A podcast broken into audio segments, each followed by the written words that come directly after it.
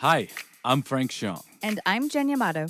We're the hosts of Asian Enough, and we wanted to tell you about another podcast we're listening to. It's a show full of beautiful, in depth, searching, and super intriguing conversations made by the folks at NPR, and it is called It's Been a Minute. The host is Sam Sanders. Each week, he makes sense of the world through conversations with people in the culture who deserve your attention. As you listen to this episode of It's Been a Minute, featuring comedian Hasan Minhaj, subscribe to the show on Apple Podcasts, Spotify, or wherever you listen to podcasts. The thing about 2020 is that just when you think you've adjusted to a new reality, that new reality gets shifted again. If you are like me, you've probably spent the last several months adjusting to coronavirus life. And then, for the last several days, you've been glued to your TV and your phone watching headlines about protests and unrest and pain all over this country. Some of you listening were in those protests yourself. If so, stay safe out there. All of a sudden, in just a few days, a different reality to adjust to. New and old questions raised about how we live our lives together day after day. This national moment hurts a lot. And we're going to talk about it all in detail later this week on the show. But for now, today's episode is all about the new reality that existed before those protests started, when the biggest story across the country and the world was just a global pandemic. Back then, just a few weeks ago, we were looking for bright spots, for a moment of relief. I interviewed Hasan Minhaj a few weeks ago, and he had so much calm in the middle of the happy but frazzled chaos of home life. I'd caught him actually in a very tight window of time. You know what's so funny, Sam, is that like I really feel like I have to barrel through this. I already talk fast, but I feel like I have to barrel through this because I have a real life two year old shot clock that's winding down with, but it's like the, it's not a 24 second shot clock. It's just a nap shot clock. That two year old is his daughter, and while she naps, his wife is caring for the newborn son. This is a reality millions of parents are living through right now, trying to fit work into caring for children, all while under quarantine. You know how like they, they say with Montessori, the kids get to pick the subjects. Yeah. With Corona, the kids also get to de- determine the scheduling of the day as well. Oh my goodness. Like we had to switch from zone defense to man to man now that we have two kids, and so I took the two year old and. It's like you know, for me, I, I the level of appreciation I have for schools and teachers, and I'm not even talking about good or good or bad teachers. I'm not even going to apply value here. I'm just talking about having a place to put your children. Like that as a thing is something I took for granted. I realize schools isn't a place for education, it's not a place to learn. I think just hundreds of millions of Americans need places to put these hyper energetic bodies. They these just, aliens. Yeah, yeah, they just have so much energy and they do not stop. And you just need a confined place to put them. From NPR, I'm Sam Sanders. It's been a minute. Today, my conversation with Hasan Minhaj. He is a comedian and host of the Netflix show Patriot Act, which returned for its sixth season last month. Of course, the world has changed a lot since the last season ended in December. This is Patriot Act Quarantine Edition. We are now months into the pandemic that has brought the world to its knees. We're all avoiding human contact. We all dress like highway bandits at Trader Joe's, and we have all spent hours FaceTiming the neck fat of our loved ones. By now, like so many talk shows right now, coronavirus means there's no more studio audience and that Hasan films from a makeshift studio at home.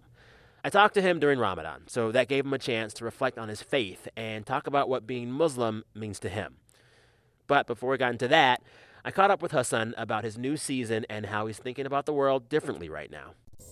Talk our listeners through a day in the life of you working on your show stuff and having the kids. Because when I read it, I was like, oh my God, this requires not not going to call it military precision, but I guess just the patience of Job. Walk us through a day with a two year old in work. Right. Okay. So we have a two year old and a newborn. And so the newborn is with my wife and and he's still you know it's it's basically the baby and the boob and they they have a very close relationship right now i'm just kind of hanging out and helping in any which way that i can but with my two year old, she gets up around like 6:45 or 7. And so I'll get her going between 7 to like 9 ish. That means, you know, get her changed, get breakfast going for her, do some sort of like an activity with her, just like play, with blocks or puzzles or, or, or read a little bit. And then around nine o'clock, we have the first sort of senior staff check in meeting.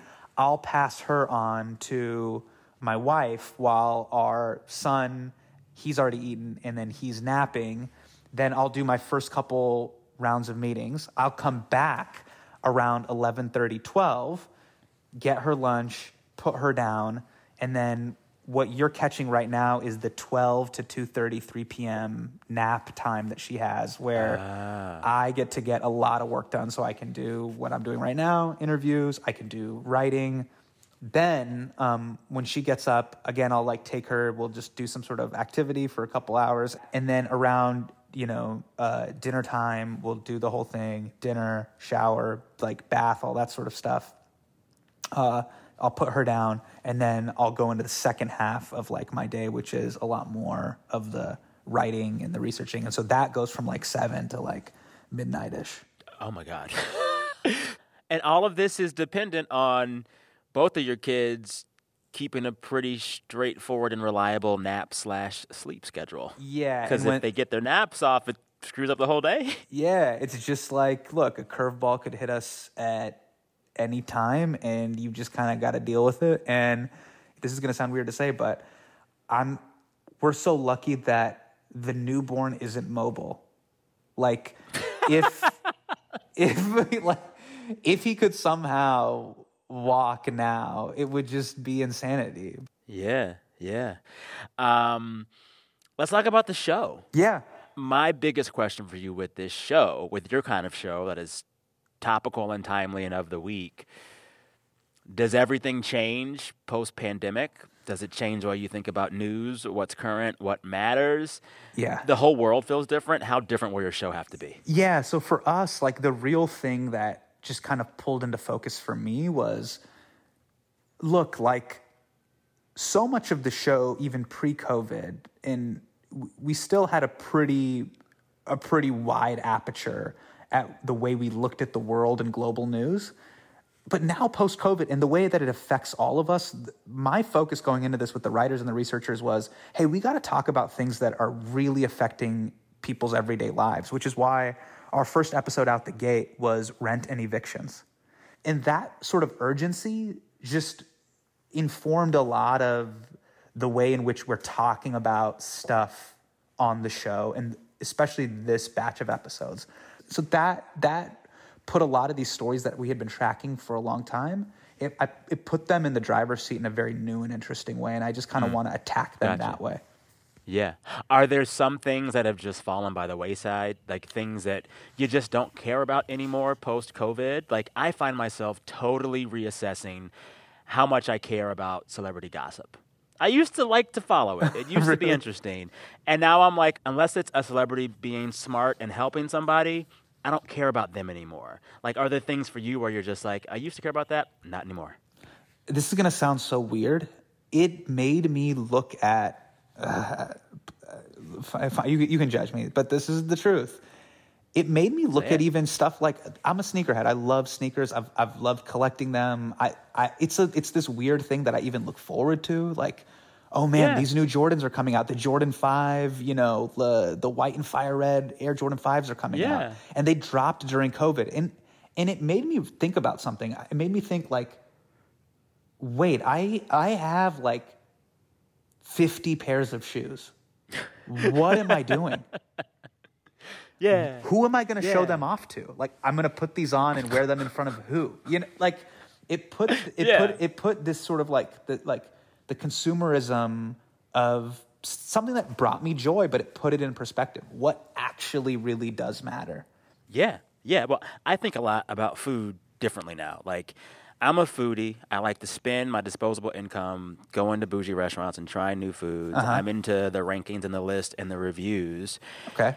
And like, I still care about food a lot, but now I'm kind of like, that bougie stuff doesn't matter. Like, how are people eating? What is our food supply looking like? How can I cook for myself and cook for others that I love? Like, I still like food, but I got to think about it differently and less self importantly than before. And But- I feel like you can still care about consumerism and things that you like and shoes and, and but, but like how do you think about it differently? Well, well, well for for, me. me. the thing that I that I thought about, I had to just do some personal reflecting on, is just like, is now the time to to buy things and try to flex? Do you know what I mean? That th- this doesn't this Mm-hmm. Yeah, does not no- feel like the no time space for it. flexing. No Yeah, space yeah, for flexing like, right this isn't the- the- no look, flex zone. Literally, yeah, no flex Yeah, zone. look, I know. Look, in terms of the flexes you can do, yeah, uh, you know, a a hundred and fifty dollar pair of shoes or whatever isn't the the most egregious thing, but still, like, it made me think about, like, come on, dude, you have more than enough, and it, and I think it's something that we even talked about on the show, like the the the certain kind of dietary and consumption habits that we have as a country, like, is fast fashion going to be the, sha- the same when we come out of this? You know, Yeah. Yeah. tens of millions of people have applied for unemployment, and that number keeps going up. Like, I think the way in which we look at the world and the way we'll want to consume is going to be different. Or it could be the complete opposite. Totally. I don't know. But I, I, I feel in this moment right now, we are going to have to look at it in a, in a, in a different way. One of the things I really enjoy about your show and about who you are as just a human being is that you're one of the few celebrities in your work and in your life who's comfortable talking about faith and spirituality. Hmm. And I'm really interested in how all creatives deal with that issue more post COVID because whether we admit it or not, as a country right now, per capita, we are praying and believing and hoping to some higher power more than we were before. We just are. Yeah. And I wonder if this moment of national crisis has done anything to your relationship with faith, what you talked about before. Like, are you a different kind of Muslim now, or a different kind so of what's- what's- what's- person with higher power now? What's really interesting is is that right now it's the month of Ramadan. So you know Muslims around the world were fasting, um, and this is like a holy month for us. And to me, the the toughest thing about Ramadan to me, and I've had to mourn it a little bit, is so much of this is based around community, but you know. Mm. Community prayers aren't happening. Mosques aren't open right now. You know, at, during Ramadan mm. at night, you go to the mosque and you do night prayers, or you have people over for iftar to break fast, and you literally, you know, bake break bread with neighbors and friends, and it's this it's this month long thing that is entirely built around community, and I didn't realize that so much of the kind of strength that I get from it uh, comes from that communal aspect of actually touching and being around people. Yeah. my religious identity has never been about uh, you know the dogma per se, and a lot of times I struggled with growing up. Um, there seemed to be this a very transactional relationship with a person and God. You know, if I pray this many times, if I do this this many times, I will get mm-hmm. X or Y. You know, and every mm-hmm. I think every most of the Abrahamic faiths have this this very strange like Super Mario Brothers level up type of thing of like if you Oh, collect yeah. if you collect this many coins you get to this part of heaven and if you do this on this night Yeah. you get the you get to take the green tunnel into this part of this unique spiritual world like Exactly. that's never done And it's it not just reward, like it's also guilt based as well. So it's not Yeah. just if you get all the coins, it's if you don't get the coins, mm, you really yeah, screwed yeah, up and yeah, yeah, embarrassed God and your family. Yeah, you're gonna go down to where Bowser is. Yeah, yeah. But Bowser like lives in a fiery pit. Yeah, that never did it for me. To me, it was again, it was always about when I think about it. It's always about like, oh, I'm, I'm doing iftar with my, you know, my nana and nani or my dada and dadi, and you know, it's wearing kurta pajama and getting dressed up in a kurta for Eid and getting. Like dressed up with my wife, and oddly enough, like flexing on Eid, like that's a thing. Like you get dressed up and you wear cool clothes, and and like everybody takes Yeah. pho- photos and you take over the gram for a day. It's a thing, but mm-hmm. There's these just moments, shaking hands, hugging, these Yeah. things that are now Yeah. gone, and um, it So, bums yeah. me out. Yeah. Does that absence you think make your faith stronger or weaker? So I'll speak for myself. It's made it tougher for me because being around friends, like in person, being around people in the community, you know, one of the places that I love in New York is the ICNYU, which is great. Like it's it's the mosque, it's like on the NYU campus. It's this great mix of all sorts of different types of people. And I think the New York Muslim community is really interesting in the sense that there's so many different mosques that speak to so many different communities. There's like there's a Bengali mosque and there's like one that mm-hmm. only the cab drivers go to, and then there's like a black mosque, and there's all these different communities that all come together um, in different parts of the city, and depending where you are, you can just kind of pop in and plug into a completely different part of the Muslim world, which is so cool. That's gone. I don't have that, and so when I, you know, when you have these conversations with people that are in person, they might give you a gem, or you might hear something in a khutbah or a sermon that's like it gives you like energy uh, or a new way to look at the world. That's so different than getting it from a YouTube video or even getting it from a Zoom call, and that that is a thing that I miss. Yeah. Oh, I don't imagine. You know, uh, speaking of like faith and how we're just reconceptualizing it in the midst of this pandemic, I think a lot about the way that you responded very thoughtfully to the blowback over your episode on Saudi Arabia last year. As Muslims, we have to pray towards Mecca. We make pilgrimage to Mecca. We access God through Saudi Arabia, a country that I feel does not represent our values. But Hasan, there are a lot of things people are conflicted about. Look at Amazon. Amazon's messed up. Yeah, I don't pray towards Seattle, okay?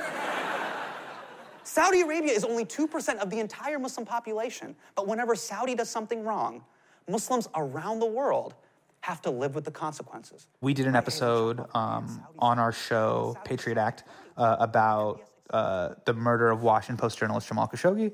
Um, and it was pulled uh, from Netflix in Saudi Arabia. And it kind of became this big international uh, discussion on global censorship and what you're allowed to say and not say. One of the things that stuck with me was, you know, wondering why this was the one show that Saudi targeted as being anti-Muslim, and and what is the thing that makes us say or makes others say this makes you a good Muslim and this makes you a bad Muslim, and I think about that a lot because I know so many Muslims in my life where they live their life. They are secular. They are having sex outside of marriage. They're doing whatever they want to do. Right. But they'll never eat pork. yeah, yeah, And it's kind rule. of like, yeah, that's the rule. That's the one. That's the one. I don't know why. Like, yeah, Right? like, is there pepperoni on that pizza? Yep. I, I don't know. I, I've never tried to look at spirituality. Anytime I've looked at it in a way, or I've tried to to work with it in a way where it, it feels very. Um, anytime it's felt limiting, I've I've had a natural inclination to kind of back away from it, and I've never sort of defined myself spiritually uh, through, you know, an oppositional or opposites type framework. I'm my, my my family, we're Indian American Muslim, right? I've never defined myself by saying, "Hey, I'm Indian," and by being Indian that means I'm not Pakistani, or I'm Muslim that means I'm not Christian or I'm not Hindu. I've never defined myself that way. That's such a limiting way to look at the world. Yeah. So much of like my identity is informed by different cultures and different things that have shaped me in a unique way. Like just because I'm mm-hmm. Muslim, that doesn't mean I mm-hmm. can't do yoga, even though that's like a Hindu practice that, that comes from Hinduism. Like any of these things that have come from, you know, other cultures and religious practices or beliefs. Like if it makes, if it vibes with me, I'm with it. You know, uh, I'm kind of like PlayStation Three. Like you know how it's backwards compatible. I'll play the other games. yeah. yes. How long did it? T- was that always your mo with this, or did you grow into that? you know, my wife, she comes from a Hindu family, right? Okay. And I remember when we were in college and we were first like, you know, talking to each other and we're having our little like Montague versus Capulet, like, should we do this? Can we do this? That sort of thing, right? Yeah. You know, it's one of those things when, you're, when you're in your 20s and you're like, are, are we going to do this? Are we not going to do this? Will this relationship go the distance or not? And I remember she said, Will you not be with me because of something I can't control? Mm. i.e., like the family that I grew up in and all that sort of stuff. And Yeah. she said it would be really sad if like this all ended because of something that like I had no control over. And I just remember us both kind of talking about that, and I'm like, yeah, that would be horrible. What also what a limiting way to look at the world. That like these arbitrary lines that were kind of drawn through you know history and all of these sort of things. I certainly hoped, and I and I hope our life shows this that our love was able to transcend those things. And I don't mean that just in like a cheesy Bollywood way, but I mean that like in a in a real way. You know. you know, thinking about what you were just saying, this idea of like the rules to follow, the levels to level up on, getting the points, Mario World style. I grew up like strict strict Pentecostal, and it was very much a rules based system. I'm not going to list for you all the all the weird rules, but like we couldn't go to school dances or the movies. Uh-huh. Women couldn't cut their hair. I mean, a, a lot. Right. And I had this moment where I just realized towards adulthood, all the people telling me to follow all those rules, they weren't following all the rules themselves. and I wasn't mad at them for hiding that from me, but I did say to myself, okay, let me just leave a rules based system because it was low key a sham anyway. Got it. The rules are always impossible to adhere to, totally, right? yeah, totally. It's always too many rules. Sure. I mean, yeah, I mean, yeah, like, look, like, Islam definitely has a lot of rules. And, and look, depending on who you talk to, I have, you know, different degrees of Muslim friends. There's just, there's levels to this game. Like I got I got best Yeah. friends that only eat halal meat, right? And then like I'm like, look, as long as it's not pork, I'm good.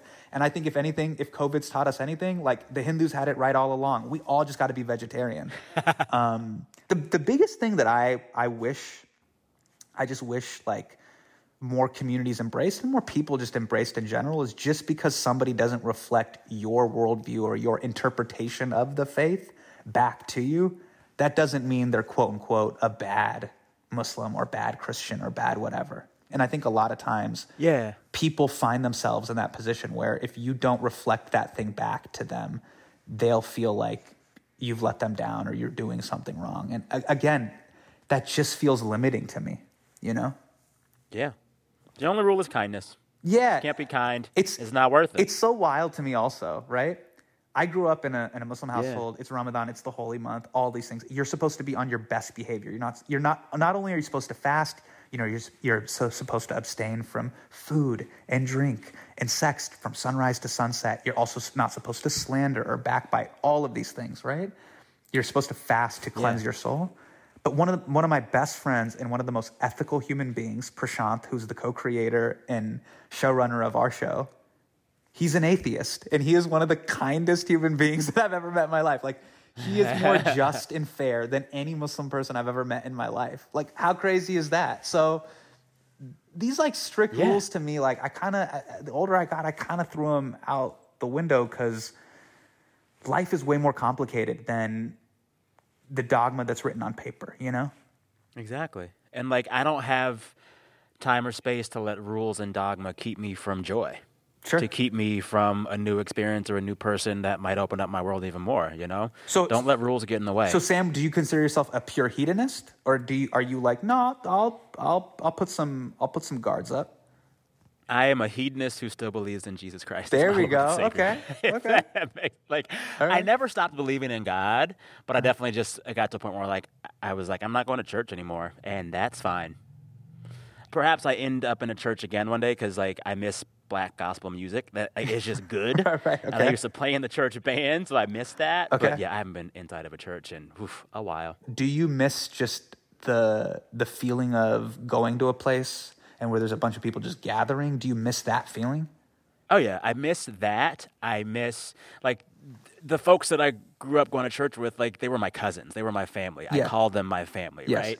Um, I also miss like the thing that happens in a lot of places of worship.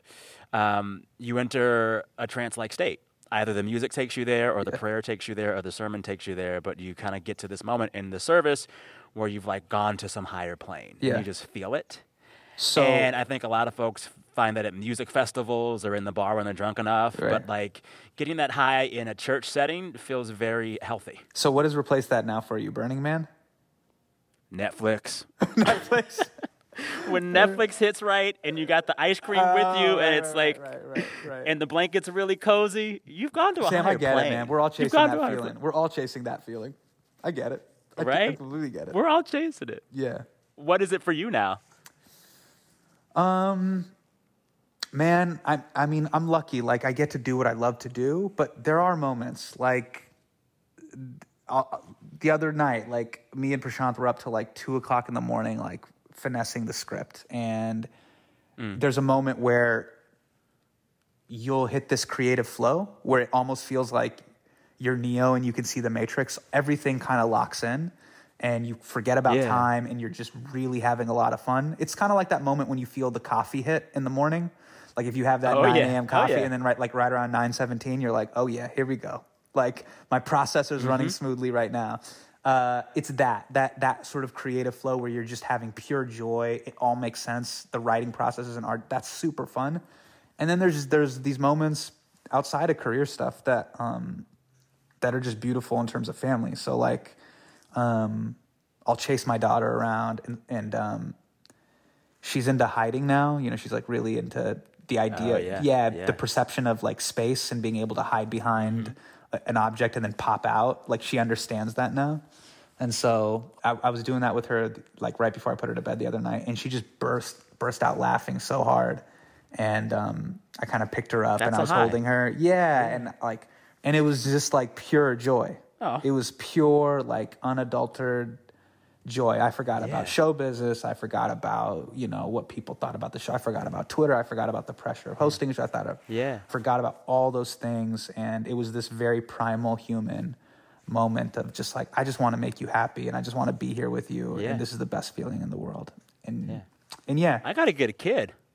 I got to get a kid. They sound fun. yeah, man. I, I mean, I, or if, if if the Netflix and ice ice cream is working for you, man. If like Netflix and salted caramel is working for you, some Talenti and some yeah, Netflix, dude, it's it's a lot cheaper. I'll tell you that. Um, like my biggest takeaway in this whole crazy moment when it comes to belief or other things, it's like either option is messy. Choosing to lean into to belief is going to be messy. Choosing not to is going to be messy because life is messy. Yeah, And so, like, don't expect any one thing to fix it all and to make everything pristine. It'll never be pristine. that's cool. I think And I think one thing that knowing that. I think one thing that has definitely happened with me, and you know, the older I've gotten, this is like a frustration I was having. I was, I was talking to my dad about this, and I was like, Dad, like the more Mm-hmm. I learn about like the world and spirituality and faith and all that stuff, the more questions I have.